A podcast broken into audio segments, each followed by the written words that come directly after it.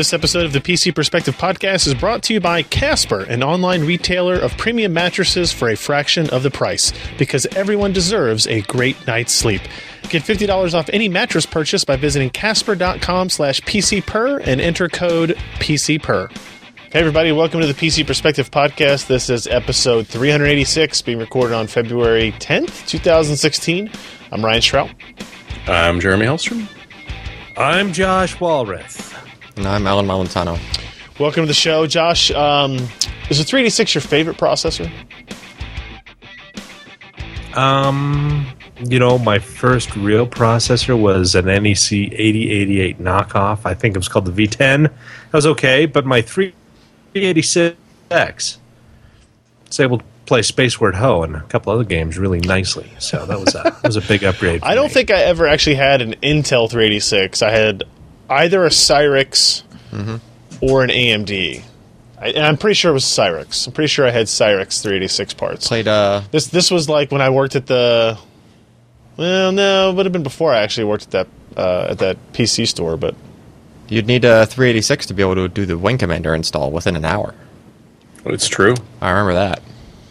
As long that- as you remember to switch the the, bottleneck was the quickly. processor for the de- install. it did a bunch of decompressing stuff when you ran the installer. Like it just said, it took forever. It sounds like a hell of a, uh compression algorithms for the time. Um, so welcome to the show, everybody. Uh, we uh, record the show on Wednesdays. If you listen to this after the fact, if you listen to this in a recorded video or audio, uh, we record the show on Wednesday nights. Uh, 10 p.m. Nope, 10 p.m. Eastern, 7 p.m. Pacific at pcper.com slash live. That's where all of our live streams happen, as the name would imply. Um, and if you want to come hang out, we've got a chat room. We talk back. We don't, really, I guess, talk back. We talk with you guys. We do pre-show banter, post-show banter. So if you want to come uh, hang out and see what all that's about, you can go to pcper.com slash live. If you need a little gentle reminder, uh, we do have a PC Per Live mailing list. This old school email mailing list here, guys. If you go to pcper.com slash subscribe, you get this little page here that asks for your name and your email. Uh, it signs you up for our mailing list uh, where we will send you a notification, usually like an hour, two hours, three hours before we actually do a live stream. And if we're doing some special event, whether it be a racing stream or we have some people in studio to do some uh, some informative live stream discussions, uh, we usually send that out a day or a couple days in advance so you can plan accordingly. Call in, work sick, whatever it is you need to do uh, to make sure you're there on time. Uh, our next reminder is for our Patreon. If you are new to the show or maybe you just need a little gentle reminder, we are running a Patreon campaign. That's at patreon.com slash pcper. The idea here is to get people who are fans, people who see value in the content that we do, which for some of some of us is a stretch. I get it. Uh, but uh, if you do, if you go to patreon.com slash pcper and you want to contribute, uh, it's a monthly recurring, you know, uh, donation essentially of a dollar or three or five or ten or twenty or fifty or a thousand, whatever you want to do. It's really all up to you. Um, and you can read there about why we want to do it, how we want to maintain independence in technical media. Um, we have ideas for new shows we want to do that are going to take more time, take more editing, uh, and, and so we want to we want to be able to, to beef that type of stuff up and, and kind of improve on the things that we're already doing. We're not going to charge for the podcast. Uh, there's some little perks here, like we post um, the post show stuff to YouTube now, um, which is which is uh, we've had some people comment on that they really like. So it's like a little private video that if you don't get to watch the live stream, but you want to see all the stuff we banter about for sometimes five minutes, sometimes 25 minutes after the show, uh, you can get that. I think that's anybody who is a Patreon contributor for three dollars or more will get that. And just so people understand, I had this uh, revelation this morning. Like some of the odd recurring, sometimes recurring costs about like the quote I had for web development today. Oh, yeah. Good You mean the highway robbery you had for like I love these guys. They did the current design. They've helped me maintain things, but like we're almost talking six figures for what the, to design the website, redo everything, recode everything, rewrite everything in Drupal. Um, and so we're not going to do that. Obviously, we're going to pursue other routes to update this, the infrastructure that we want to do. Um, but that is the type of thing that people don't really if you write a WordPress blog that kind of is very standardized and cheap and easy, like you don't have a lot of those costs. So, um, I'm not saying I want a donation of hundred thousand dollars to doing the website. If you have it, I mean, sure, fine. I'll put your name on the website. you know, website. pocket change just rolling around. Up top, I will do um, PC Perspective powered by Biohazard right at the top Powered for by- the I'll- lifetime. I'll of the make it site. Biohazard's PC perspective. yeah, yeah. biohazards pcper.com uh, you know we'll do all that uh, if you actually want to if you if you want to do that that's fine. But if not if you want to do five bucks a month we would appreciate that uh, as well. Uh, we have some upcoming events in um, february well no in march at least um, uh, including this one. The uh, jeremy you wrote this post up. What is going on here on march 5th Well, the Fragging Frogs are bringing you another VLAN. We're now at an even dozen of these great things, which, if you've never participated before, get your arse signed up. And if you have, you know just how much fun it, it really, truly is. Uh, the boys, Lenny and them, put a lot of effort into this, reaching out to various people to sponsor this. There are prizes, but as much as fun as it is to you know win a prize or two the, the real fun is hanging out with this crew who are all awesome and playing the games. And it doesn't matter where you're from. We, we've got crazy norwegians and swedes that kick off at 2 o'clock in the morning their time and don't log off for about 24 hours straight. Just show up. We, aussies will show up early and leave early or show up late and hang around. But it, it will go on for quite a while so it'll be March 5th, starting at uh, 10 in the morning, Eastern Time, and it ends when eventually we just get so tired we can't kill anymore. Now, interesting. We'll talk about. Uh, we're actually going to have another event the very next day, um, as well. We'll talk about that at the end of the show. But it will be a, a busy weekend for PC Perspective with the VLAN. The VLANs are fun. So imagine everybody gets into a um, TeamSpeak server. There's a bunch of different rooms for each of games that are being played. It's it's a whole lot of fun. Um, and if uh, you're if you're somebody who's like you play a lot of PC games, but you don't have a group that you want to play with on a regular basis, this is a fantastic way to get introduced to people. Uh, or you can just go right into the the forums now at, at PCPer.com and go into the Fragging Frogs, the gaming forum, and talk there. Uh, a great group of people there. So March 5th, Saturday, mark your calendars for that. And also mark your calendars for March, th- March 6th, but just put question marks by it for now. Just know that you will have uh, that day fully reserved as well. So let's get into You will be scarred for life. You will never forget it. that's true. Absolutely the case. Alan is working on all kinds of ideas to make sure that's that's true. Yep. So let's uh, let's talk about some content here. We'll run through some stuff pretty quick. We posted a review of the Logitech G810. I'm going to lean over to the side over here because I actually have one sitting next to us because we just took it off the table. Um, so this is a keyboard, guys. Look at the back. Have you seen No. it? Yeah, actually, I, I actually do like the back of the keyboard. I'm trying to see how much it Shame actually you comes don't get to see. Like they actually put a design back there. Yeah. it looks kind of cool. You, you don't think there's any purpose to this, do you? Other than It, it might than be. just- It might actually be reinforced. Like well, I don't know. Yeah, making it stronger or lighter or cheaper or something. Kinda. It's kind of heavy, right? And that's actually a plus in my book. Yeah. So um, the keyboard on my desk is the G910. It's the big uh, uh, Logitech keyboard that has all the G keys on it. It's got like the wrist rest. It's a very gamer centric gamer design to it. They released the G410 uh, sometime you know in the fall of last year, which was a 10 keyless version of that variant of it. Uh, but it also was lighter. It had like a plastic backplate instead of a metal backplate internally, so Right. it sounded very different. It felt very different. I wasn't a huge fan of it. Um, this is the 810. It's much much closer to the 910 in terms of its design and Yeah, it uh, looks- build looks quality.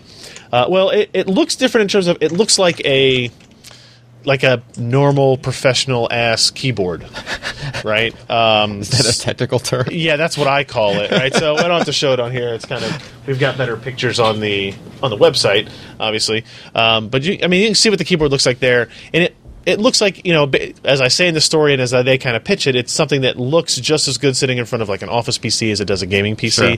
It's more muted in its design, but it has the same uh, Omron switches, uh, Romer G uh, switches on there. Um, so they're kind of. What would what would be best compare this to like a cherry switch? Ken, do you have any? I think I think it's like probably close to like a brown. Would be my guess. know, I've never but it's a very different. It's a, it's a very different feel than I than I than I think other ones have had. They don't. They don't bottom out like with a sharp sound. First of all. These do not. The G410 does. Yeah. Um, and that's something that's interesting. Like, so if you look at these keycaps, they're they're curved. The G910, uh, which I have a picture of. No, I don't. Actually, that's the 410 there uh, on the top, and that's the 810 below it. The, the these have like kind of your standard concave keycaps, whereas the 910 by default ships with these um, faceted keycaps. Um, which some people apparently don't like how they feel when you're typing. I love how they feel when you're typing. Um, so I, that's actually what I'm using when I write stories and stuff here on the site. It's like a Um, reverse bevel. Ki- yeah, kind of. It's like it's essentially. I mean, it's still concave, but it's just sharp It's edge. just with sharp edge. Yeah. Yeah. Yeah. Um, so this doesn't have that by default. And I think more people will like that because of it. Um, it gets rid of some of the, you know, the wrist rest, some of the flashiness, some of the angles that make gaming keyboards look like gaming keyboards. They also got rid of. You'll notice on the side here, there's no G keys, uh, which were it's you know their brand for the um, like programmable Macros. macro keys on it. Yeah. Uh, and the G910 actually has the ability to like let you record a macro in hardware without having to go through their software. There's like a record button. You hit Right. your thing and Right. you know save it to whatever you want. Um, they they make up for that on this by in software. Once you install the Logitech gaming software, you can actually um, reprogram the entirety of the function row, the F keys.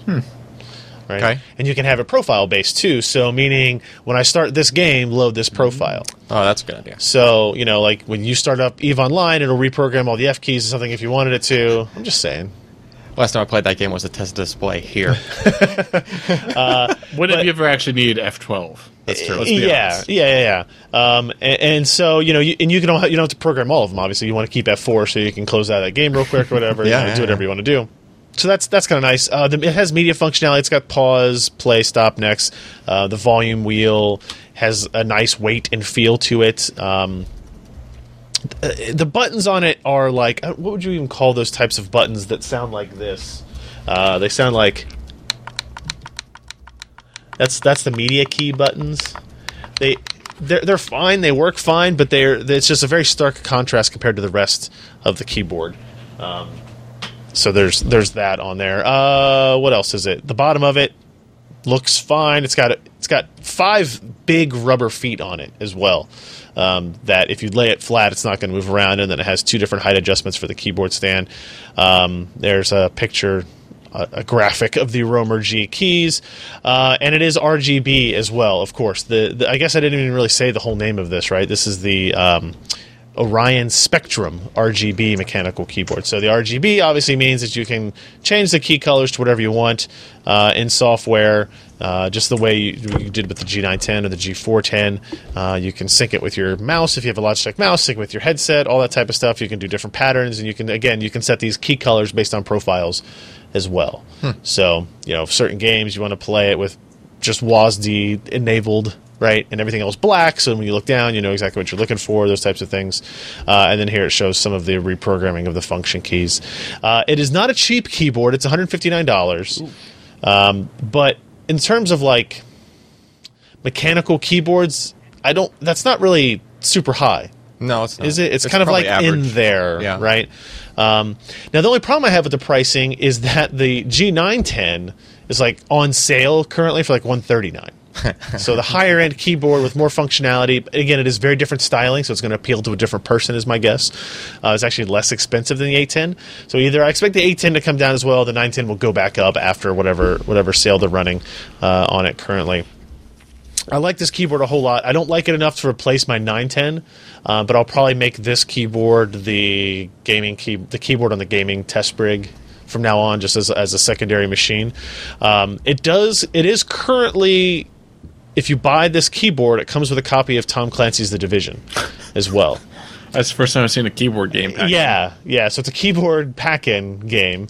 Um, that's that's. I mean, that's a solid sixty dollar game. It's not out yet. The beta, the last beta just ended. I think it comes out like this month. Is it February? I think it's March. might be March. Um, everybody, not everybody, but most people I've seen uh, on on reviews of the beta have all been very positive on it. I didn't get a chance to play it, um, but it's apparently supposed to be like Destiny but good. no. right and also on the pc so uh, check that out if you check out the review if you want some more thoughts on that um, and then uh, you know like i say in the article keyboards much like mice are very much preference based like things. It's hard to have a um, like a like a very agnostic review of it. Like either you like how it feels or you don't. So Yeah. Uh, check that out. G810 on that. Let's talk with Josh real quick about ARM using. There's a lot of letters in here, Josh. ARM leverages UMC's latest 28 HPCU for budget SOCs. Well, you know, we're just in time for my stream to start breaking up. So prepare yourself. I'm ready. Okay. So uh, Arm asked me last week to uh, have a little talk with him, and I thought, well, is this going to be kind of a not a big deal? Is it is it going to be some little piece of news that most people won't care about? And and at first, I they, they sent me a little thing says Arm utilizes UMC 28 nanometer, and I thought, hmm, great, because it's not like we haven't had 28 nanometer from multiple uh, multiple vendors for about four, four and a half, five years, and um, what the big deal here? Well, it turns out it's it's it's a little bit more of a big deal than we thought. Um, first of all, this is a second generation 28 nanometer part from UMC, and it's significantly better in terms of switching performance and power consumption than their you know first generation, and uh, it's very similar to uh, TSMC's third generation of 28 nanometer that that um, I think AMD has been well AMD but others have been utilizing for uh, you know lower power, higher performance 28 nanometer parts. With the times between process nodes becoming much much longer and greater, it just is logical that some of these older processes are going to find new legs. They're going to they're going to optimize for them. They're going to have uh, better support in EDA software so that their place and route is going to be more efficient. And there are other things that, that ARM has done when addressing UMC's second generation 28 nanometer, you know, HK metal gate. And um, they have different strain and stress components that they had just put into this one. And so it's it is a significant jump up for these. Now, ARM has offered the A53 and the A7 processors on this process, and they have backed it up with their POP program. I don't know if, if you guys remember POP, but I do. essentially it is a way for ARM to help its customers cut time to market by essentially having a very um, strong program internally to ARM where you could you could pick and choose the components that you want in. They do a lot of the basic layout, and you can come out with a, a pretty decent part just during that time. And it cuts down development time five to six months, which when you're dealing with low power SoCs that are going to be powering cell phones, that's a lot of time. And so I think uh, they came out and said it's like uh, 200 milliwatts per core for 1.7 to 2.0 gigahertz, and that's just right off the bat. After kind of you know they throw throw all the pieces into the uh, into the bowl and they stir that up, and ARM spits this back out this this basic design in RTL, and then they can spend several months in hardening that design to more adequately hit their bins and yields and and um, and you know speeds and, and and voltages for these products for you know whatever they're going to do. And when you combine all these things together and plus what i thought was kind of interesting is some of the design rules that they used for 14 and 16 nanometer finfet they were able to port those back to 28 nanometers. So even though they're not utilizing 3d structures in in finfet and they don't have you know like fully depleted channels and and all those goodies the actual layout and some of the other layout characteristics that that do not only just dice size and and, and spacing but also uh, signaling speed and and and power have been optimized on 20 nanometers. So when you've got these lower end parts, the A53 and the A7, when you apply those to this HPCU uh, process from UMC, you're getting a couple advantages here. One, I mean, it's it's going to be an inexpensive SoC. Bless you. I think. Yes. It's going to be a very inexpensive SoC because the one thing about 28, everybody's got it. And there's a lot of line space out there. And they want to sell it and they're going to be competitive because they want to keep those fabs busy and wafers rolling through. So it's very inexpensive. Um, they're going to get better power, speed characteristics. They're going to get fast design times because of if they if, if these decide to use utilize the the pop instead of just um, uh, licensing the designs and doing all the work in house, which is pretty hard, and you've got to have some serious engineering talent to uh, to do that. Um, but in the end, the consumer really takes advantage of it because they're going to have budget and mid range phones based on these these SoCs that are very inexpensive, have longer battery life, have pretty good performance, and uh, for a price point that is really affordable for pretty much everybody. So it's a bigger deal than what you would initially expect because when going into it and I read it, and it's like ARM is going to 28 nanometer with UMC. I thought, wow, that's it's groundbreaking.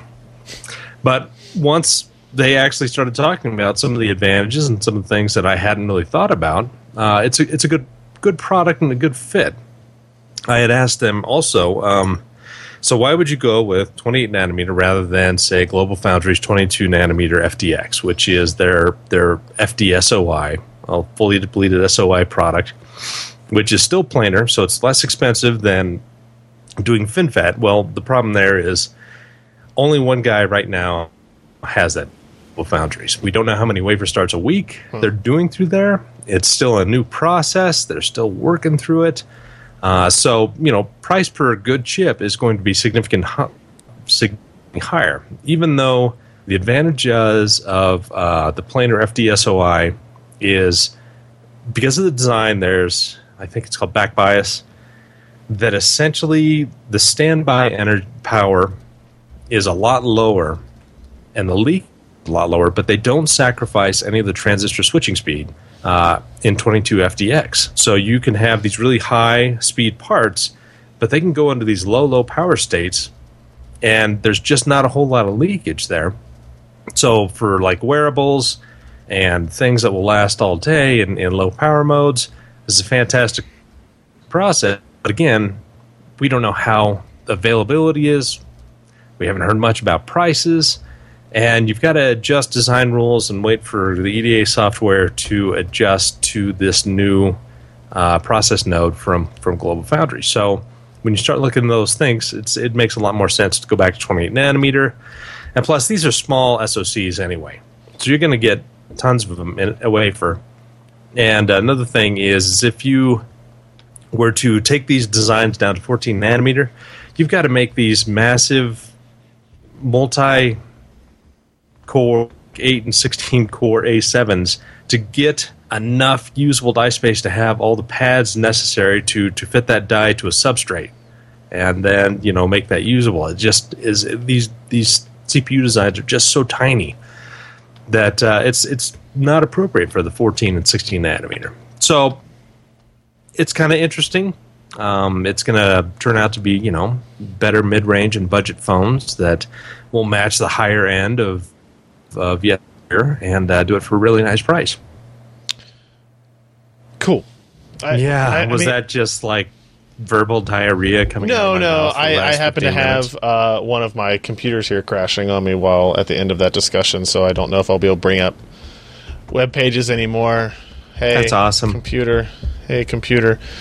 Um, so, what, what did you say the timeline for like seeing some of these actual products? That's my, my only kind of drawback to talking with Arm about these types of things is they're usually talking so far into the future um, that I feel like even you know, for our understanding, it's important, but even like talking about it to the public is almost, I don't know, questionably. Yeah, no. HPCU is available now.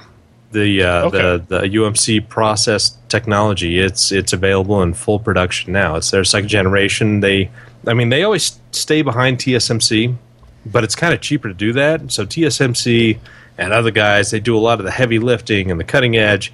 And a year later, UMC comes out with process technology that's let's just say offhand thirty percent cheaper, and it offers the same performance. Sure, it's later in the market, but they didn't have to pony up nearly as much money um, in R and D to get some of those fruits of the labor because they all use the same tool guys that uh, that power you know the machines in, in the lines. And so, you know, TSMC does the research, does the budget, the tool guys work with them, and they come out with their products. They integrate that in TSMC's fabs, and then the tool guys are like, "So, anybody else out there want to buy some stuff? UFC's coming on back. Sure. What kind of deal can you give me?" And that's where they make their money. They're not Right. cutting edge, but they have good enough, and they they, they catch the slack, and and typically uh, they don't have to go through as many yield and bin issues as as cutting edge stuff does. But yeah, it's it's as far as I know, uh, 28 HPCU is available now, and uh, you could see products in between nine and 12 months from now utilizing this, depending on if they use pop and if they do a whole lot of hardening on their end and who knows. But yeah it, it's maybe nine months from months from now at minimum we'll see a new generation of very inexpensive far smartphones being powered by this All right, up next, let's uh, quickly go over. Uh, Lee posted a review of the E EVGA 750 watt GQ power supply, which I imagine is very well dressed.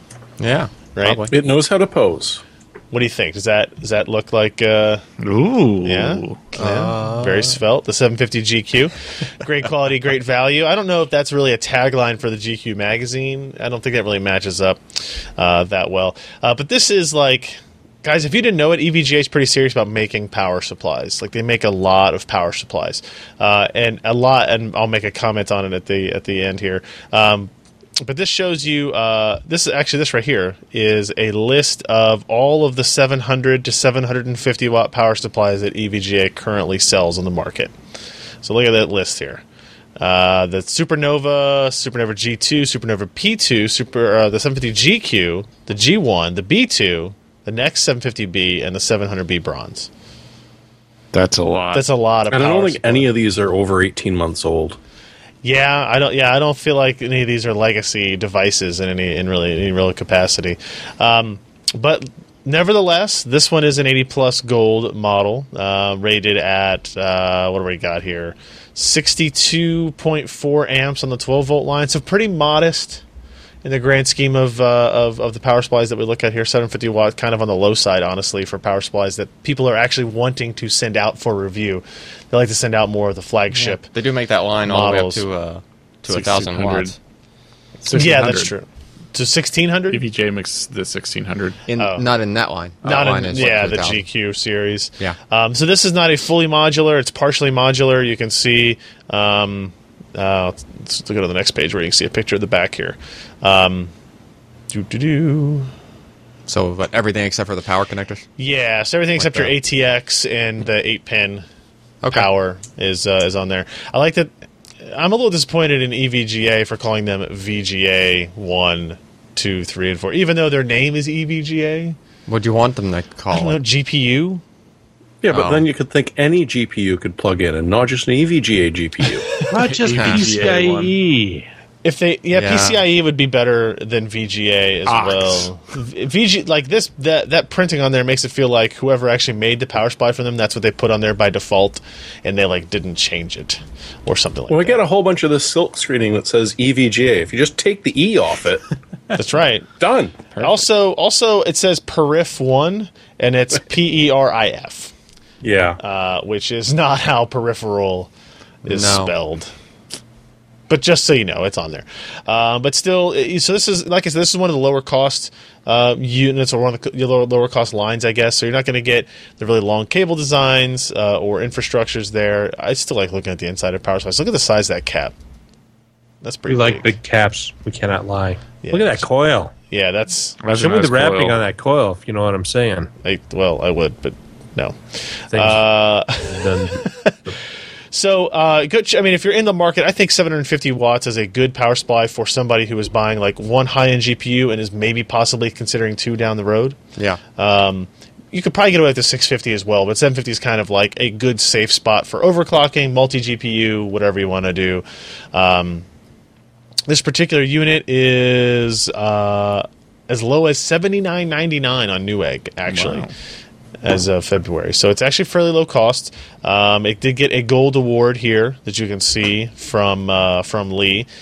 It is the strength, like a lot of strengths on this. Excellent assortment, of, excellent assortment of modular cables. 80 plus gold certified, 92 percent efficiency, clean DC outputs, very good voltage regula- reg- regulation, plus minus two percent on the three primary outputs. The weakness is like there are a, there are a lot of 750 watt power supplies to choose from. Yep. Uh, and I'd imagine pretty much all of them will function perfectly fine for the use cases that you will have for your power supplies. So, uh, but if you're interested in that in a, a low cost 750 watt power supply, check that out. That's the EVGA 750 watt 750 GQ power supply. That name should be one easy enough to remember. Uh, Sebastian also posted a review this week, uh, I think actually just today, of the Phanteks Enthoo Evolv ITX enclosure. And this looks pretty awesome. I'm not going to lie. So the Evolv uh, ATX, like the, there's a there's a big version of this case. This is the mini ITX variant of it. Very similar design, obviously.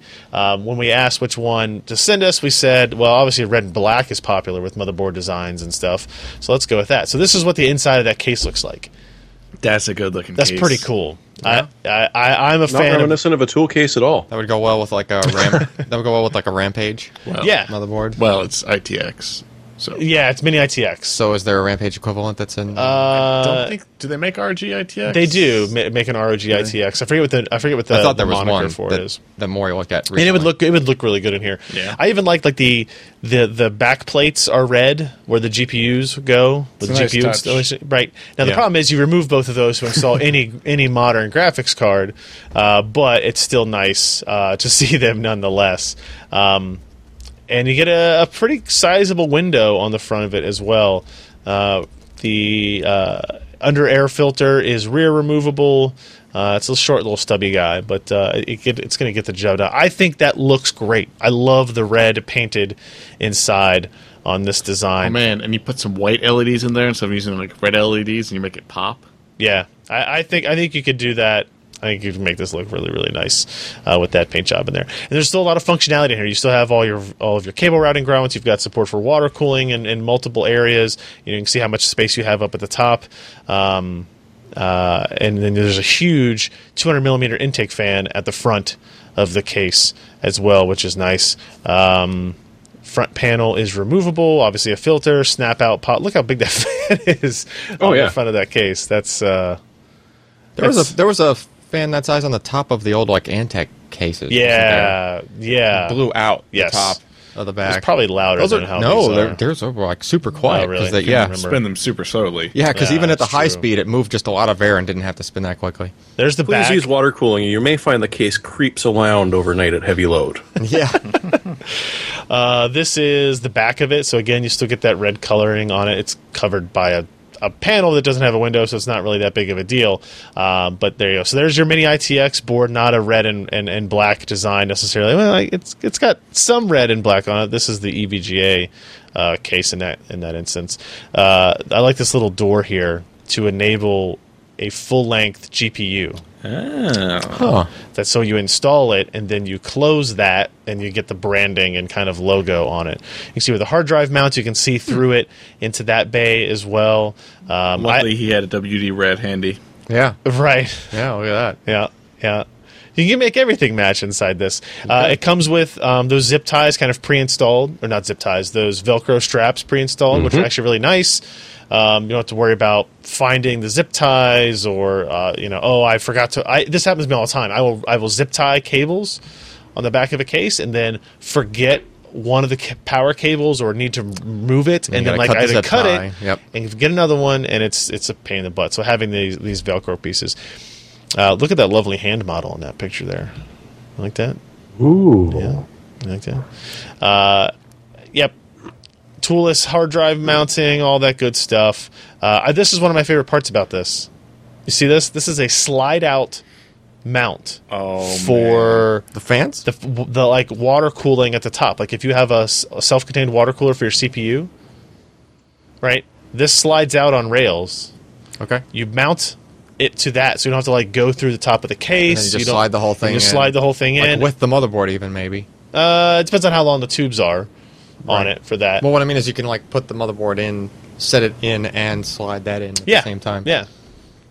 And the full size version of this has that case as well, which is why I think uh, I'm using this the large version of this case on uh, the Twit um, VR system build that we're that we're working on. Um, so he, he went through the tests on this. You can see what the performance is like. Um, it- it's it's it's a good case, and the best part. Look at that! Look at that completed build, right? So you can see how like the Phanteks logo and the door kind of covers up the back of the GPU.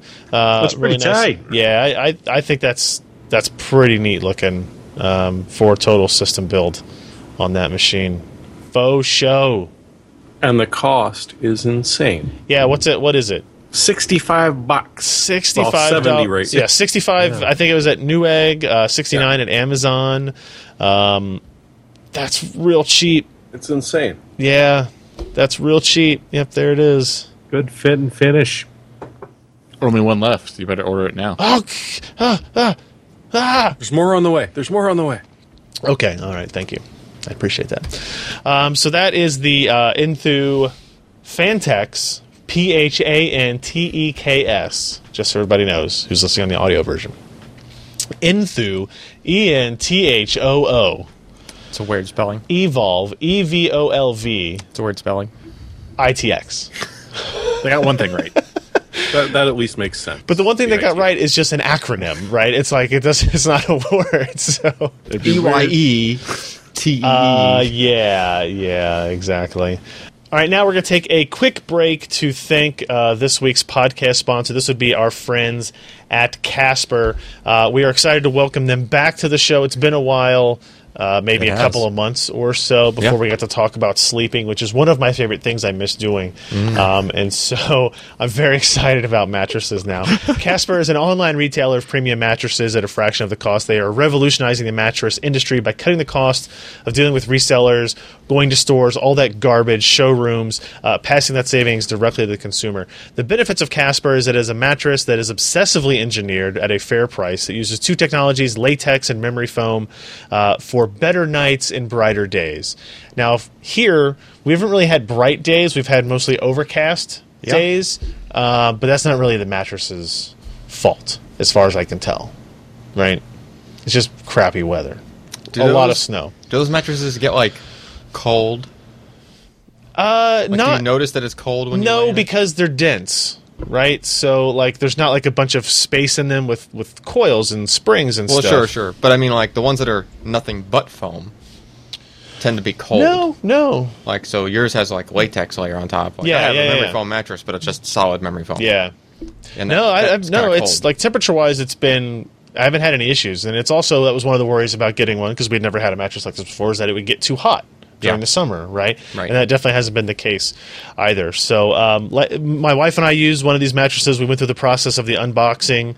Um, it is very comfortable. It is. Uh, uh, something that takes if you've only been on a normal like spring mattress it will feel very odd the first Mm-hmm. Oh, yeah. couple times you sleep on it uh, but and that is why casper is gracious enough to give you a hundred days to use this mattress for free. Mm-hmm. if you don't like it you can send it back right? Like that's that's a pretty good return policy and it's better than sleeping or trying to pretend to sleep on a mattress in a showroom for three, 30 seconds at a time and, and actually figuring out if, if it's a if a worthwhile investment for you.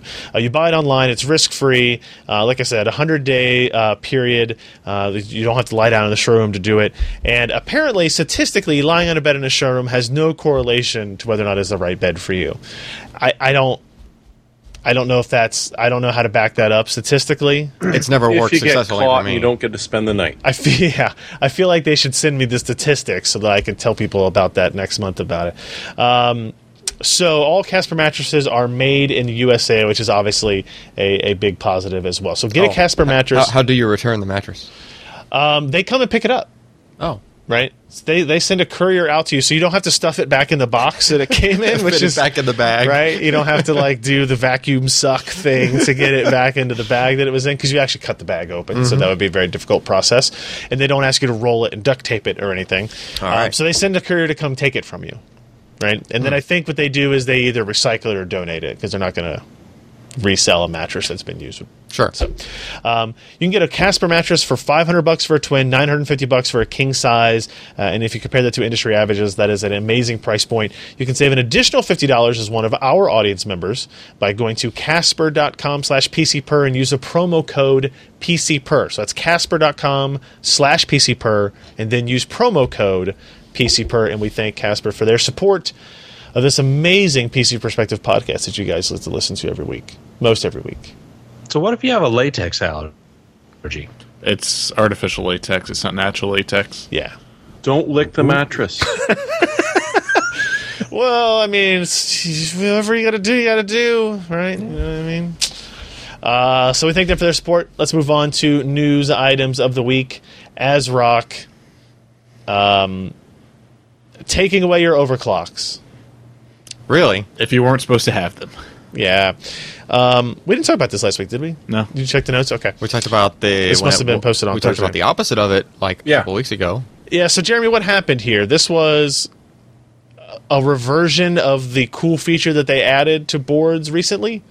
yeah, they, they take with the one hand, and right after they gave it with the first one. Smacketh with the other.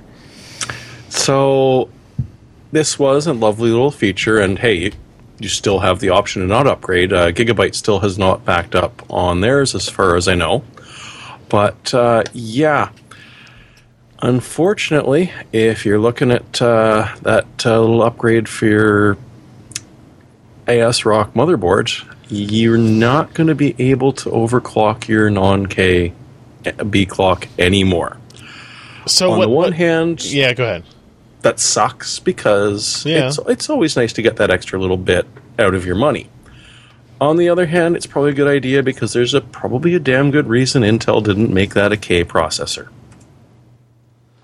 Yes. So what what I find um, interesting about this is I wonder. so Intel kind of must have like decided to turn a blind eye for a small portion of time once vendors started to release a BIOS that allows people to overclock their non K series parts. But didn't other vendors follow suit? They did. There are others that did it. And as of now, this is the only company that has gone back. Right. Now you don't have to update your firmware. That's true. You too. don't have to update your UEFI. Hopefully, you can find the older version.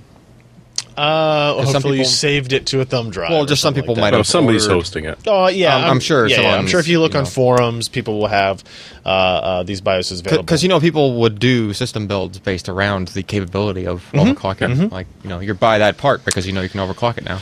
A- and then they torch the motherboard and they try and do an RMA on it and wonder, you know, why it is that the RMA gets declined because, well, you got this BIOS. yeah, I don't think your warranty requires you to be on the latest firmware, though, well, right? But along those lines, motherboard torches itself for whatever reason. You RMA it, it comes back with a, a firmware, And now that you you can't can't, get the overclock. Yeah, the parts true. that you were previously That's overclocking. true. That would suck.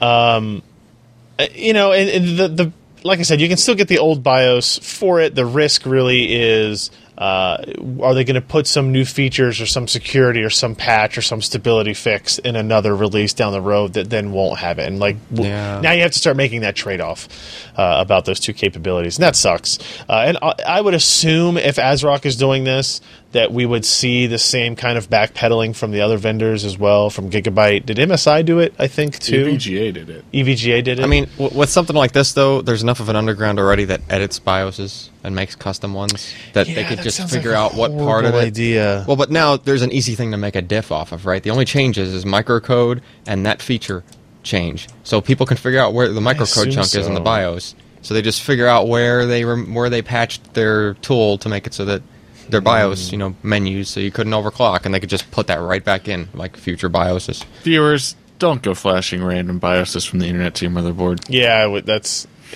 Never goes It's like badly. a thing that a lot of people do. Yeah. Oh, it's also a thing that could totally brick your motherboard. Sure. Yeah. Good. uh, so Or do worse things. Yeah. or that. Yeah, I mean, keep in mind that like uh, uh, a BIOS with bad intentions can do a lot of Oh, things to your sure. like. It basically tells the processor how to process. Yeah. Right at the beginning of its startup, right? So it could be like, oh, and also send all of your money to China. that has been in BIOSes. Uh. like there has been malware in BIOSes. I think I think that's how you do it. I think you just write that in, and also send all of your money to me, and that's I think the processor figures it out, right, and then sends all the money to that person. I, think see. it's, I think that's all the complicated it has to be. Okay. It automatically signs you up for a Patreon. Uh, I guess I have another edit in the podcast to make. You know, uh, it's interesting because uh, when I ran K7M.com and AthlonMB.com, one of my primary functions was hosting BIOS files. We even used to have a guy who would uh, do hack BIOSes Yeah, of the good kind, yes, not the bad kind. Right, not the Chi- not not the Chinese or North Korean kind. Yeah, You fool. You fool. We and you know you know why we hosted those BIOS files? Because the downloads from ASUS.com and Epox.com were so slow and unreliable that the T1 connection at the business I worked at was a faster way for people to download. It, it's only been until like the past six or seven years that they've been decent. Yeah, downloads. that's that's true. That's true. Uh, other news story. I um, we actually talked about this last week. The Tomb Raider, uh, Rise of Tomb Raider performance that I posted. I actually had an update where um, on February fifth they patched the game with a totally new revision that added a bunch of new capabilities in terms of graphical changes. Uh, there's actually different options. Where it go?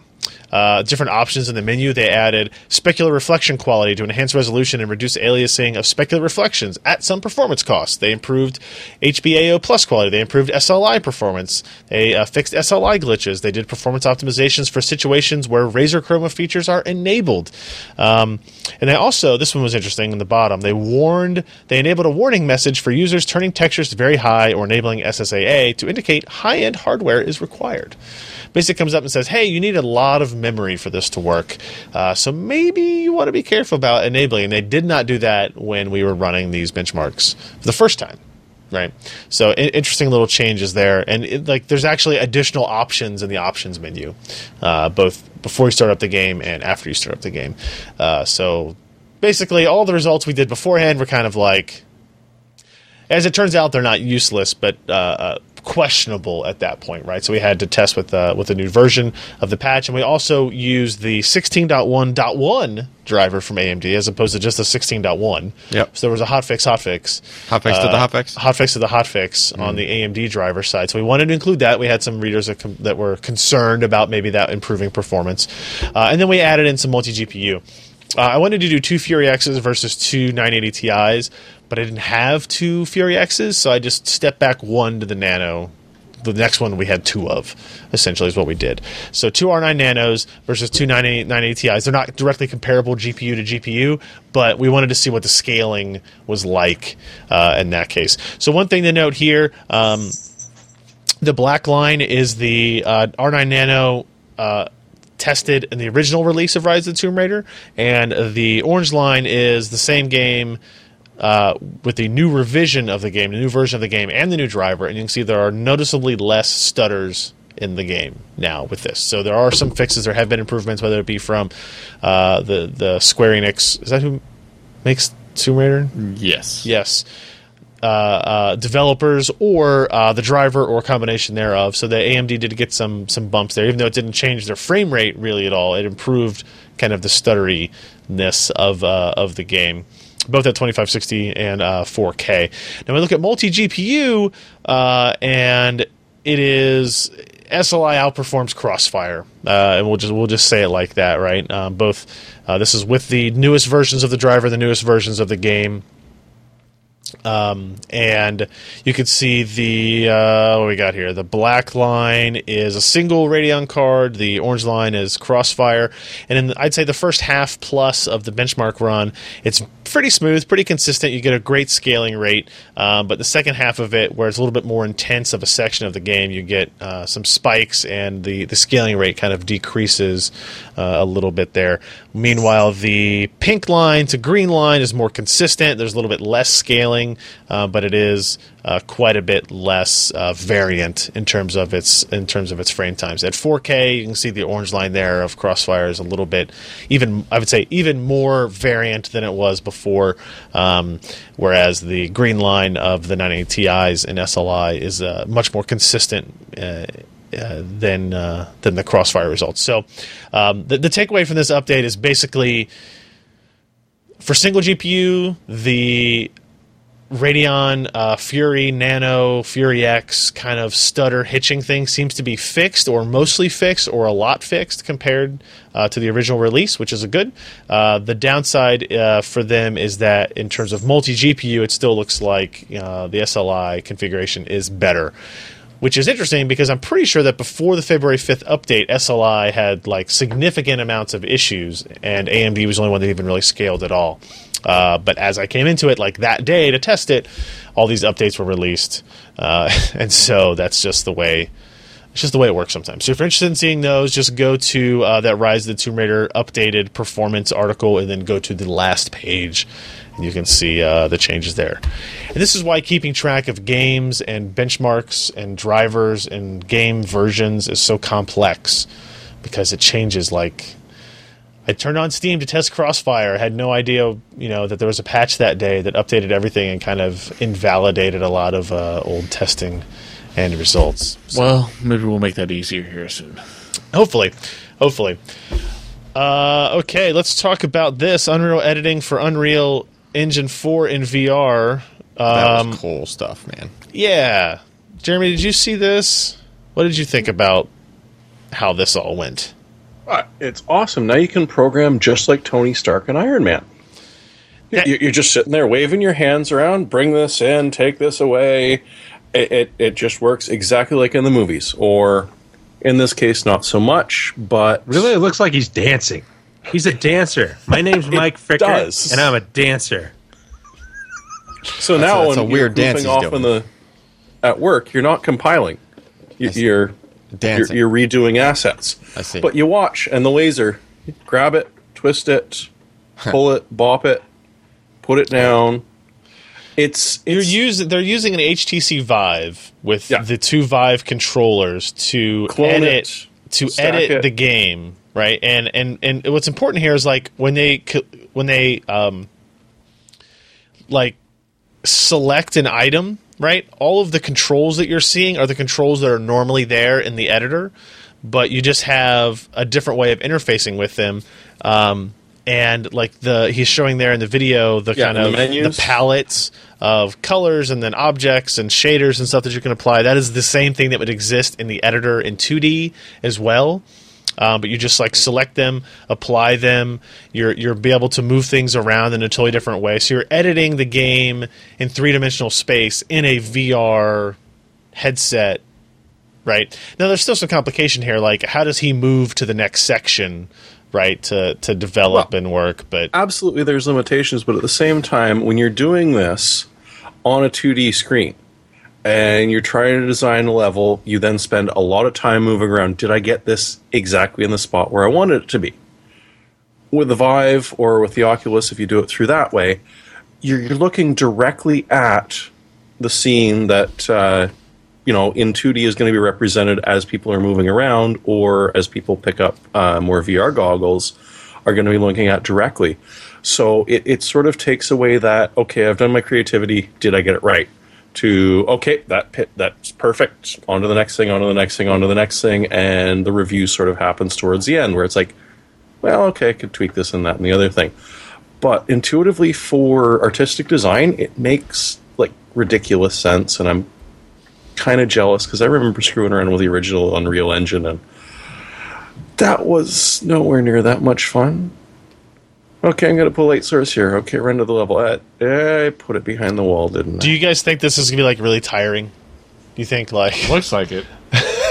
they're like, uh, it's like standing desk, but like all day, and then also moving your arms around.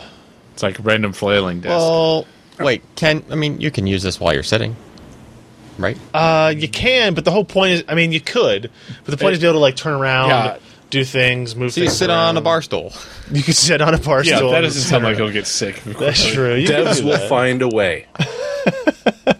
They'll do something. It's pretty cool. Uh, they're going to show this at GDC uh, in March, so I, I, I think that's pretty cool. It reminds me a lot of uh, Ken. What was the name of that art demo I did? Pixel something Yeah, from Google.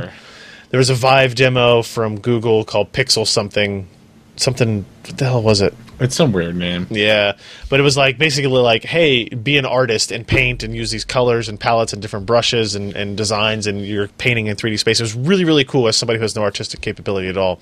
It was still That really, reminds really me of the Disney artists that were doing that. yes, they with had a Light Pen. contest for that, right? Yeah. Yeah, Yeah. yeah. So, um, so that is uh, Unreal uh, editing and Unreal and Unreal 4. Oh, quick shout out to we had two new uh, Patreon pledges since we've been on so far. Sweet. Uh, Ron upped his pledge from three to five bucks. Ron uh, Wagner, thanks for that. And then this guy, new pledge, Tom Swaggerty. I just wanted to say he has probably the coolest last name uh, that I've I've heard in a while. I wonder if he has uh, svelte. No, he's just got swag. Okay. Right. That's that's it. But anyway, thank you guys for that. I just I just saw those emails coming. I thought it was funny. I also wanted to point it out. Uh, other news: we have uh, an eight like we have another keyboard. This one's from Asus. If you want to see the This is not Oh, a no, professional show ass it. keyboard. this, Don't show This it. is the exact opposite of the keyboard we showed earlier. So it's not professional ass. This is No, it's just this is there's the exact. ass in there somewhere. is weird looking. So it is a gamer ass gamer keyboard, as you might say. Okay. right? This is the ROG Horus GK2000 mechanical keyboard, uh, uh, Cherry MX red switches under ABS keycaps. Hey, I know what that is now. You know what ABS was before? Well, now I know like what the properties of that plastic are in particular. Now, standard 104 keyboard layout, uh, five macro keys to the left, wheels for volume and backlight uh, on the right. I do like the uh, adjustable backlight. Like there's a, an analog wheel for backlight brightness as opposed to like you know three steps or on off or something like that. That's kind of a nice touch. Yeah. It features a thousand hertz polling rate on a keyboard. Okay. Well, that seems largely unnecessary. I don't know how fast you type, but uh, I don't type a thousand times a second. I mean, so your key presses You will don't be type within six thousand words, sixty thousand words a second. is that I what mean, that a is? minute, It'll be within, sixty thousand words a minute. Um, Oh, within yeah. a, within a Sure. millisecond. Well, Okay. sixty thousand characters a minute, I guess. Uh, it has some other cool features. It has two USB 2.0 port hub, 3.5 millimeter audio pass through. Um, That's an interesting idea. yeah, I like that idea. I like the idea of having things on your desk that are like make the cable runs shorter to your face, your head, your arms, whatever it is you're attaching to. Okay. right? Um, it has very angular styling, large detachable palm rest. It offers adjustable red lighting to further enhance its appearance. So it's not RGB; it's red lighting, kind of in, in tune with the ROG branding, obviously. Um, and it goes with their mice, goes with their uh, uh, mouse pad design over there as well. No idea on pricing or availability Too quite much. yet, but it will, it'll be expensive. It'll be expensive, but Probably more expensive than it should be for a It's single angled. for a single color Angled backlight. for her pleasure. There are a lot of angles. Is this look like a place? The thing on the right up here, like probably for like putting your phone. yeah. Yeah. All right, like it's looking like, looks Doesn't like kind that of look like a, a pad. one-eared owl looking at you. no, that's the Strix I line. was gonna say that's their Strix brand. That would be it's a slightly modified one. that. no, this is something with a big monobrow. Yeah, Looks like a fighter jet. it does. Look, Anthony It looks like it does look like Yeah, some of their there you go. laptops, like some of their gaming yes, y- laptops. y- no, no. It, it fits in the ROG design scheme for Yeah. sure. Um, but it is, and I and I don't. I think a lot of people will like the way this looks. Um, but I just I just thought it was ironic, being the the keyboard we had talked about before, the G810 is kind of the exact opposite of what this is aiming for, right? Like visually and design style wise. Um, but we'll we'll uh, we'll figure out more about it in terms of release and all that relatively soon. Horus, H O R U S. It's probably a silent H. Orus? Aorus? You think so? Isn't Orus like Wait, the wasn't- brand that wasn't Gigabyte Horus is using like, for uh, their gaming laptops? It's an Egyptian. Yeah. Uh, it's the owl god in is Egypt. it really? See again, that should be a Strix keyboard. Then they should use this the Cherry MX Silence. Yeah, it's a stinking owl god. Yeah. All right. What I do told you, it looks like an owl with one ear. but does the owl god of Orus only have one ear? Depends on how he's depicted Well, on he's missing a lot tablets. of bits. We'll put it that way. Whatever. Regardless. Uh, so it's an owl keyboard. There you go. Thanks, Josh. Um, You're welcome. I appreciate it. Uh, looks like we're uh, we're on to the, the another case launch here. This is Phanteks again. This is not a review. This is a news post. This is the Eclipse Series P400 P400S. Ooh, look at that underglow. It's got some underbody glow there. This is uh, for the LEDs on your car, Allyn. You know, I match don't, it. I don't do that. You don't have underbody No. LED lights. No. Why not? For your ground effects. the 90s called. They want your Do you car have back. Do you have ground effects? Do you have a fart can? No. No. All right. Uh, so you can He see does here. have truck nuts. This is oh yeah. yeah, I totally. Yeah, Rocking the truck nuts on the back of his Volkswagen. Yeah. Uh, you can see the exploded view here of the Eclipse P400S. Um, Looks like it actually exploded. It does actually, yes. It actually, it actually does. There's a side window uh, available option, uh, added style from ambient RGB lighting on both models. Available in black, white, gray. Body panels are metal. Doesn't Okay. specify which, but it is metal. So there's that. I that. haven't seen many of them that are plastic. Yeah, I guess maybe not recently. Uh, this is a sixty-nine dollar case um, in black gray, seventy-nine if you want the uh, silent version, which is the non-windowed with like the sound dampening material. So you on have to pay more for no window. It looks Well, like. we have to pay no, more wait, for wait, wait. I'm sorry. dampening. The P400S pricing identical for silent window and silent closed panel. So it's P400 or P400S. So the silent, the Same S is for silent, uh, and they're both they would they would be seventy nine dollars for the silent model. It's an interesting looking case. Um, I don't know. There, I don't. We don't have like internal shots. For some reason, I like the green in it. Uh, Yeah. Who who made the Razer edition case recently? Was that NZXT? Yeah. Uh, and for some something about that green glow, if it were muted, if it's not super overkill, you know, in your face like like the blue LEDs tend to be Yeah. on things, uh, I I think I could I think I Green could like shouldn't it. do that to you. Yeah, yeah. Because L- blue LEDs, f all of them.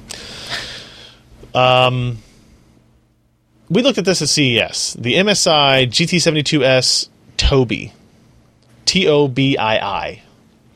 You weren't there. This was the Oh. MSI thing. Uh, This is a laptop that has eye tracking technology built into it. Oh, all right. Uh, it worked better than I expected. I don't know if it was perfect, right? And and you know, I only spent ten minutes with it. Um, but uh, the idea is it's using infrared light to look at your pupils, essentially, Okay. right? And it knows where you're looking to a very high level of accuracy. Okay. What was the game I was playing? It was uh, it was Assassin's Syndicate. Creed Syndicate, and one of the um, gameplay mechanics of that game is that you fire a grappling hook, right? And and if you, as you stand on one side of a street on the top of a building, you look at another building, there may be fifteen different places you could fire that grappling hook and attach it. And usually you have to turn. And usually you would you would the way you did it before is you it's a third person game, not a first person game. oh, okay. So you you're looking behind the character and you kind of move a little bit and like as you move around, different ones kind of get highlighted. Right. So you have to like pan. You move the whole character and you move Yeah. pan the whole screen. With the with the eye tracking stuff implementation, it actually worked really well. The character stays still and I'm looking at the screen and as I'm looking, the button prompt changes and moves So very very quickly, like very fast response to it. It, was, it was really impressive, actually. Um, So is it emulating just like a mouse cursor? kind it is not. It has to be implemented into the game, Oh. right? And that's really the question mark behind this type of technology: is, is will they, uh, will this company be able to get into enough games and game developers and try to convince them to implement support for something like this? Because Yeah. it, it's it was it was pretty cool. It's Sounds, like sounds real cool. it was like um, what's that like? It's like a more advanced version of Track IR, right? Yeah. Like you could Yeah. imagine if you looked down at your if you're playing a racing game and you looked down towards the speedometer or something like that. Right? Changes the depth of. It changes depth of field. That would be or It, it actually did that in that game. It didn't change depth of field. It changed lighting. Um, yeah, like exposure, right? So you would go to a section Oh. where there was a really dark alley yeah, yeah. and then Yeah. a bright sunlight out here. And, if, you looked, into at the the bright sunlight, sunlight- you you could not like your, your peripheral, you could not see what was in the alley. But if you looked at the uh, alley, you would come into focus, and then everything else would be blown out, right? it was pretty it was a really cool effect. Um, I just it was one demo, right? It had other cool feature in that game, like uh, if you you're, if you're playing it, you know, on the screen, and you turned away for like five seconds, it would pause the game. And Huh. as soon as you turn your head back and look at it, it unpaused the game. That's cool. It was neat. It was neat. I, I just I just don't know how many other games are going to implement this. Jeremy, you were going to say something.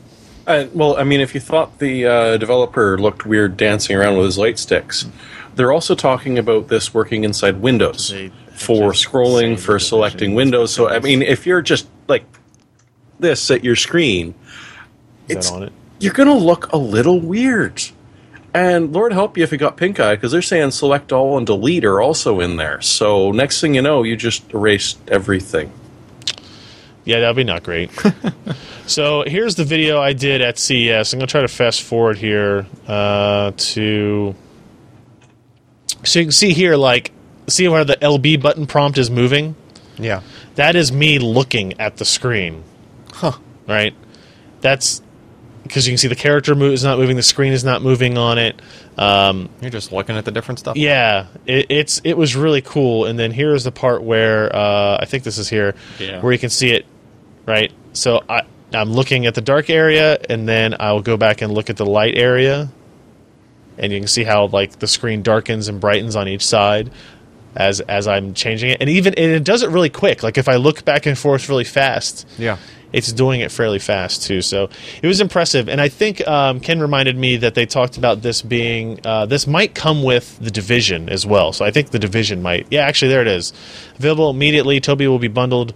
This this MSI GT72S G Tobii will be bundled with Tom Clancy's The Division, and supports a variety of gaming titles, including Assassin's Creed Syndicate, Assassin's Creed Rogue, Arma 3, Elite Dangerous, and more. Elite, Elite Dangerous. Dangerous. would be a good one Okay. to try that So out. that's a in. much that's a much more impressive and list. Arma are already Right.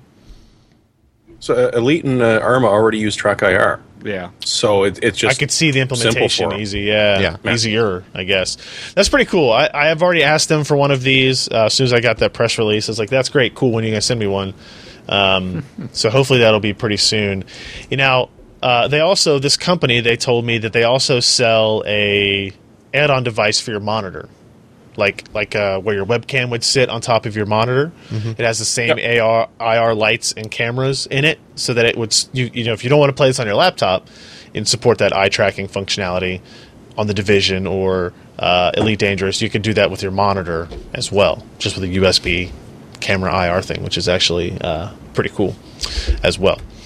Uh, all right, our last news bit of the week here. Something you pr- I didn't know. I don't know how people are going to respond to this. I'm very curious. EVGA released. They announced it at CES, but now they have officially released the GTX 980 Ti VR edition graphics card. Which does what? And what do you think is different about a GTX 980 Ti VR edition? Does it have two GPUs? I mean, no. Oh.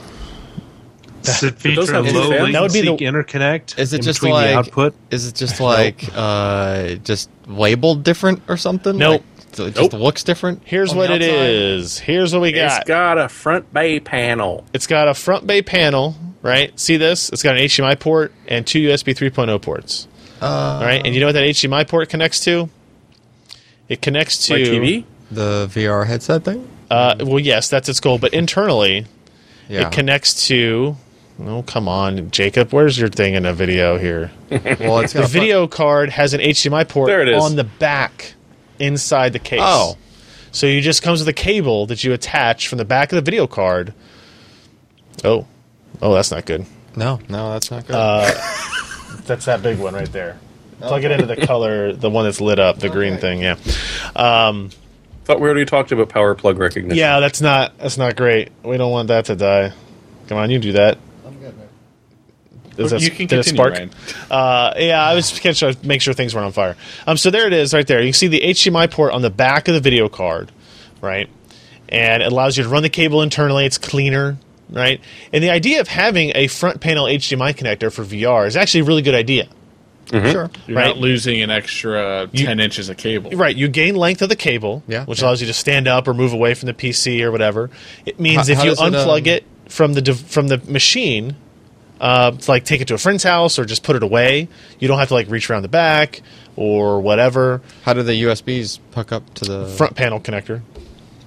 Yeah. Okay, so potentially you might need a motherboard with like a pair of those now. Because Yes. you're sucking, Or- you're sucking up one of those. Or a USB 3 expansion card, because a lot of those have front panel connectors. Okay, Oh, do they now? Yeah. Okay. Yeah. they didn't used to. Yeah. And therein lies the problem. What's that? What? Well, last time I checked, Oculus wanted three USB 3s and a USB 2. Right. So in theory, what you would have is two USB 3.0 connectors on your case Yeah. front panel, Yeah.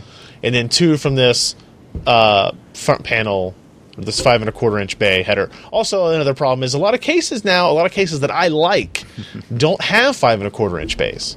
That too. Right. So if you, ha- you have a case or you want to buy a case that doesn't have a five and a quarter inch bay, that part of it, the whole card is useless at Wait, that point. Did, did that- you ever get an answer about uh, the audio input for that?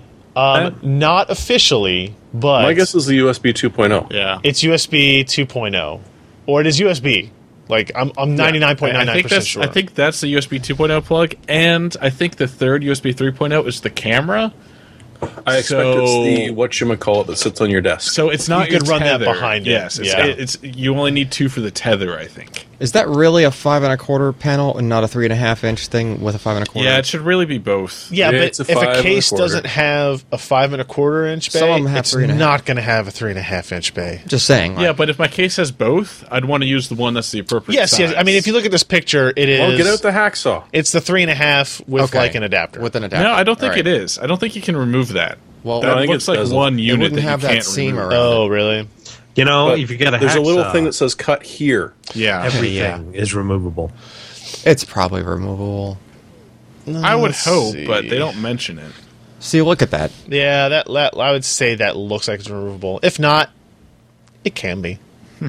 Jacob, Or they get, want- get no, they that in want- your video. They went out of their way to Jacob's have wearing a, his Moto 360 in that uh, video there, of Jacob. Good job. What a cool guy. Yeah, yeah. So you know, um, it, I, I yeah. Is, uh, where's the picture of it there? Yeah, no, when I first saw this Looks PR, like I was like, removable. what in the hell are you talking about? Yeah, I I, took a look at it, and I'm, you know, not bad. And they also did a decent job on the pricing. You're only looking at uh, seven hundred dollars, so an extra, you know, eighty if you found one on sale. But I think MRSRP is still around six fifty. Okay, so, So it's only an extra is- 50 there is a, bucks. there is a premium for And it. what what ports do you get out of the back Out of of the this of this you mean the primary connectors? Yeah. you DVI get two display port and one HDMI. yeah. Yeah, so you don't lose anything. okay. Yeah, they're also they're releasing it in both the uh, ACX 2.0 cooler design, like the E EVGA custom cooler design, as well as the standard reference design. So the standard reference design will now have an HDMI port out the At back as the well. same recommended selling selling price. Yeah, yeah, yeah, yeah. So we we know which better one you should go for. The markup is a bit bad. on these. yeah, I, I, I mean, Engineering that back plug. Oh, though, I that understand, can't be free. but like, Yeah. is it is it really worth seventy dollars of convenience? well, let's see how much they actually come out for sale because the, the MSRP difference is what fifty. I thought they were on Yeah. sale today. Were they? I I think this is the like I mean, the for you, sale launch. you can get Yeah. a you can get a HDMI uh, extension, like three foot extension thing for probably like yeah, 10 but I don't know if that will be good. Like, I don't know if you'll want to do that. You have to with like gaff tape it to the top of your case. Yeah, you want to introduce just the tiniest bit of latency Yeah. into that uh, VR headset? Uh, I'm not worried about latency, but no You speed of light latency you- over three feet is You pretty buy a good. not Yeah, probably. decent quality HDMI extension cable. and- Yeah. I, I, I think it's like so. Th- this is where we're at. Like, so we're doing our. Or, or we're still. I'm still trying to prepare these these VR build guides, right? And it's like, okay, for the high end system, I'm probably going to use a 980 Ti. Would I recommend this 980 Ti? Just because of that convenience feature. You'd have to make sure that the motherboard had two, Two onboard USB like 3 the headers. Z170 Deluxe that we we have over there has two Yeah, headers. that gigabyte Right. board with the triple M.2. Yeah, I think I think a that. lot of the higher end boards now have Yeah. have two USB. So, yeah, but 'cause it's just something you have to consider. Chipset. Yeah, you yeah. have to consider, And You got to consider the case. Does it have a five and a quarter inch bay, or or maybe a three or and a half. maybe inch. three and a half if that's separated? Yeah. Uh, I'll ha- Jacob, if you're listening, uh, reply. Let me know. Can we just take that apart if if uh, we need to on that? The ACX 2.0 VR edition is seven hundred dollars on Newegg right now, so it's not. It's like thirty bucks more expensive, I think, Yeah. or twenty. you said, yeah, okay, all right. It's not bad. So that's that's not it's not bad. There Aren't don't the non this version have like triple DisplayPort out the back now? No, No. no, Don't think they so. always uh, that's AMD does all DisplayPort. Nvidia is two DisplayPort. No, I think you're right. 'Cause you They do, do, a like, DVI and three DP and one HDMI. Yeah, that's what I thought you could do. yeah. So they they had to take away one of the DP to Okay. do the HDMI out the So other there's something side, worth knowing, guess. right? Yeah. That there is a difference in the. If Oh, I- I'm sorry. The version without this is 620 right now, so it's like a seventy dollar. yeah, 70 80 dollar difference. Okay. Yeah, it's, okay, it's actually special. five ninety nine after rebate right now, but Right, right. Yeah. So if you don't We'll want to do that, sells. you can uh, invest in the PC per Patreon, and if you're a twenty dollar investor, we will send you a PC per branded VR HDMI extender. No, it won't. No. All right, fine. Uh, I don't know what happened. Something happened to your audio there for a second, Jeremy. It was like all hollow sounding. Are you still there, Jeremy? Apparently, the screw let go, so it was pointing at a place you don't want to hear from. Oh, okay. Now that sounds a lot better. All right, let's get into. Oh, wait. Before we get into our hardware stuff, our picks of the week, uh a quick preview for people who don't watch the after show. Um, we talked about the PC per VLAN on March 5th. That's a Saturday. Yes. The very next day, on March 6th, Sunday, March 6th, we're going to host a 12 hour live stream here from the PC Perspective offices and other various locations. Uh, we're going to do a 12 hour live stream as a I don't know why type of thing. You know, we'll promote the Patreon, of course. We'll promote uh, the stories we're doing and the, and the types of content, the VR build guides, whatever. But the idea is we're going to. Um, you know, start it at like noon and go to midnight Eastern time. And we'll be here. Uh, Allyn and Ken will be here. Obviously, we're going to bring Sebastian down. Uh, Josh and Jeremy and everybody else will be at their respective offices. We bring everybody in every once in a while for some segments. We do Q and A's. Uh, Allyn's going to teach people how to solder. We're going to make um, Sebastian build a tabletop PC uh, on the secondary set. We'll do some gaming. We'll do some racing streams with Josh where I beat him at Dirt Rally and he gets very sad about it. Um, By driving backwards? No, I no, like legitimately. I He's know. been practicing. yeah. Okay. Uh, will uh, the goal is to get some guests in, right? So either have them come out to the studio or have them call in on Skype. Let's say, hey, uh, you know, does, does, does Tap want to come out and talk to us about some stuff? Do we want to get uh, some people from AMD, some people from Intel, some uh, other media people out there um, uh, to, to come and talk and just talk about random stuff for a 12 hour period? Not any one person, I guess I should say. Welding with the power supply? Welding with the That power sounds supply. I don't think I want to do that inside. I don't think I want to do that indoors. I don't think I want to do that indoors. I don't think I have HDMI cables long enough to do that outside. Right. Stream went down because of the EMP that we caused. We uh, we found an Do installer. you, you know how dangerous that is to actually open up a power supply and touch the wrong thing? We wouldn't open it to weld if with it. it's if it's We just weld with the well, 12 you're not volt doing rail. it right then. No, you just weld with the 12 volt rail, man. Oh, you know. Josh and Jeremy's safety segment. we Kids, do not lick this. we found uh, uh, an installer for uh, the Risk tabletop PC game, like the like the touchscreen based thing. Maybe we play. A game of Risk. Get Lenovo to send us one of those tabletop. Uh, what do they call them now? Uh, the yogas. The yogas. It'll be us or us and Sebastian. Right. Yeah. No, get one of the Microsoft Surface Touches, like those big sixty-inch suckers. Yeah. I'll, I'm sure. I'll Oh, just come on, get it. Yeah. Oh, it's cheap. So we're gonna do some stuff like that, uh, and we'll have prizes to give away throughout. We'll have uh, competitions and things, and we'll have ways for you guys to come in and join us. We'll play some Unreal Tournament. We'll do whatever, you know. So plan on that weekend being a busy weekend for us and for you guys if you want to participate in both the VLAN as well as. Uh, I don't think. I guess we don't want to go with the name quite yet. Yeah, we'll, no. we'll, st- we'll we have Workshop We have a working name. We have a working title. We don't know if we're going to be fixated on that. So Just just tune in and see who cracks first. Because That's what it's gonna be. It's going to be Yeah. one of us. I mean, You know, you're gonna see how many pizzas will show up having been ordered throughout the day. Uh, Jimmy John's, what time do they show up? Things like that. we could take we can order pizza from two places and bet on who gets here first. yeah. T- tell them both. Whoever shows up first gets twenty dollar tip. right? Yeah, I think that's a good idea. Just, I could see the whiteboard with the pool going on and everything.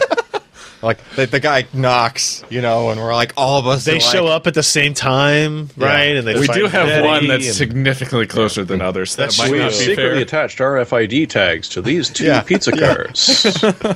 Find out which route they take.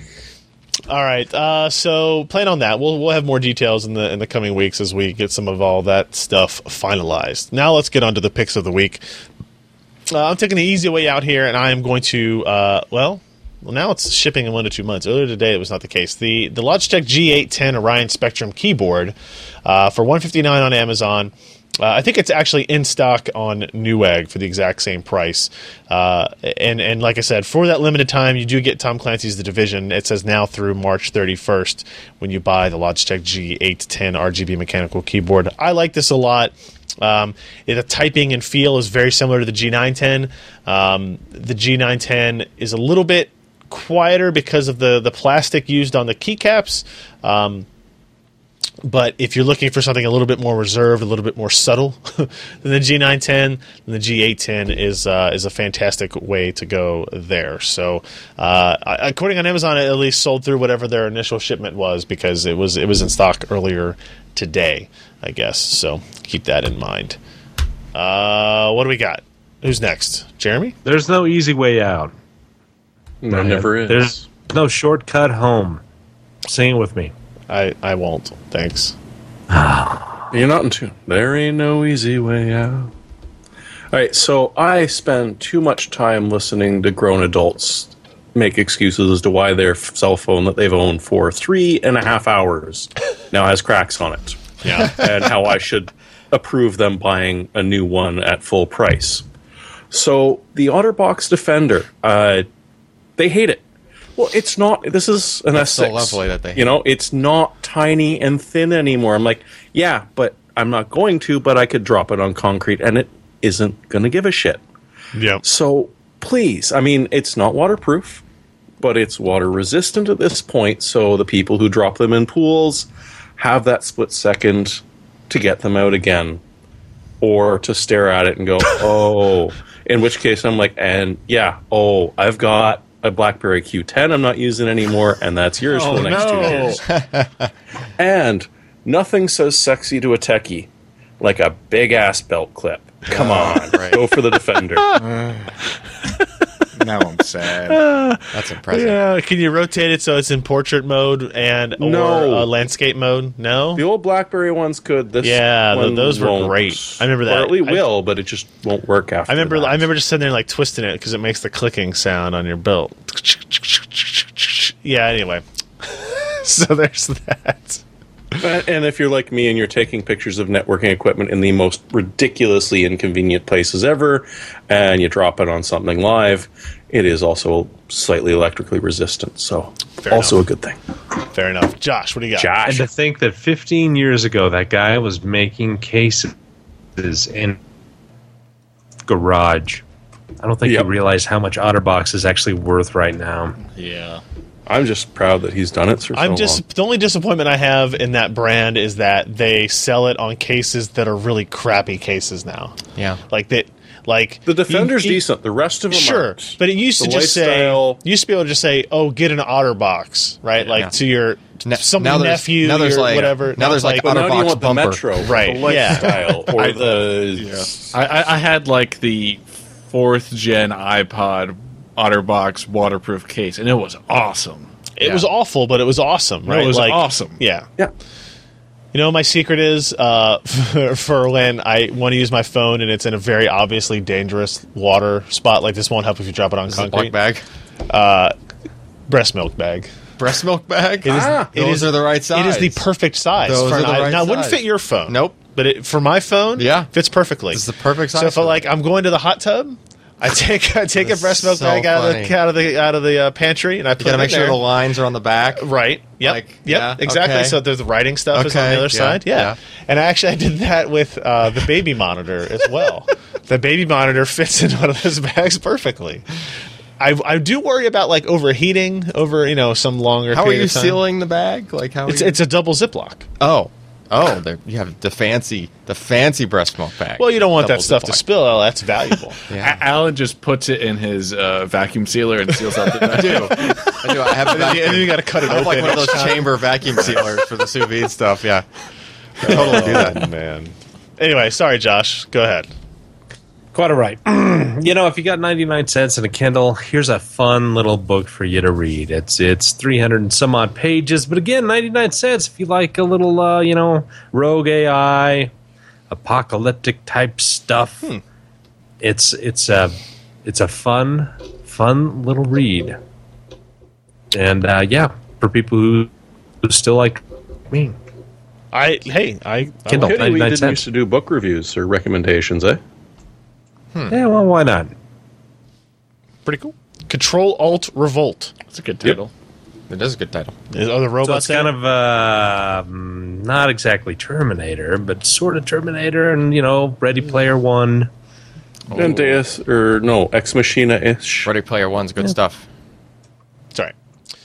Cool. Uh, and last, Allyn. All right, so if you use Dropbox, which we all do, uh, and you want to be able to have directories that are not in your Dropbox folder syncing over Dropbox across multiple machines. Right. There is a so way to do essentially, you have a Dropbox folder, but you don't want to move everything into that folder. Yeah, or you have like a game, like a save game folder for a game, That it which is can't be not moved. which is not necessarily going to be in your Dropbox directory structure, right? Right. Uh, might be in some random folder on your on your drive.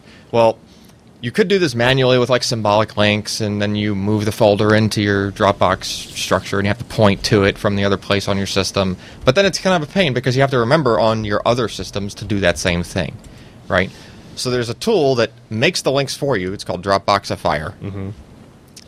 Uh, so it will do the task of It's a fantastic name, by the way. yeah. It's like it just Dropboxifies a folder, basically. I Um, was being sarcastic. I don't think well, but it's it works. It works. so basically, you name the thing that you're going to be relocating. You point it at the directory. You also point it at the directory where like it's going to be the root for all of these things that you're you know relocating to Dropbox, right? Um, but the cool thing is that it's a standalone app. Doesn't need to be installed. And so you can stick the app in that folder where you're going to have all those, you know, in that root of where you're going to have all your stuff stored. Uh, and it makes like an XML that gets saved right alongside it, like as you're adding these things to it. So the idea is, you know, say you start on one system, you go and you add, figure out save games for various things or whatever folders you want Dropboxified, like linked into Dropbox. Uh, and then, like once you exit that tool, it updates the XML file, which is in your Dropbox. So now you go to your other machine, you just rerun the tool from that same folder on the other machine, right? And it shows up with all of the entries that you've already done on the first machine with like exclamation points next to them. Basically like, "Oh, hey, they're not they're not done on this machine." And then you can do the same things on that machine. How does it know that you're on a different machine? Is it based on PC name? It's like PC name. Yeah. okay. Um, and you can see like in the picture there like I towards see the middle. that Dave Dash PC versus It- RHGWKS. yeah. So okay. and so like it kind of maintains, you know, what stuff has been reconfigured on which PCs. right. um, so that it just takes a lot of that you know tediousness out of trying to do that because that's the thing that's the reason that people wouldn't want to do it not only that but who wants to go to the command line and try to figure out the you know symbolic link Yep. manual method right Yep. um, this just does it um, and it's pretty easy to use it's free hasn't been updated in for forever but it, i don't think it needs to have been because it just it's just making a symbolic link and an xml yeah. So- Unless Windows changes the way it does something at some point. Yeah. yeah but it's good on windows 10 so far so um, Cool. yeah All right. Uh, Dropboxifier. yeah There you go. Uh, real quick shout out to Anthony who uh, just did a uh, Patreon contribution of three dollars and twenty one cents. Three two one. Blast You, off. you can actually make it for any. You can make it for any amount you want. Remember, I think it was two weeks ago we had You one get a for six inch HDMI cable. We had a six dollar and sixty six cent a month uh, Patreon contributor as well. And hey, you know what? Whatever. I Eight, did- Eighty dollars and eight cents. yeah, there you go. Eighty dollars and eight cents. It's Or well worth the 88 joke. Yeah, don't be a cheapskate. Go 404 80 donation not 80, found. 80.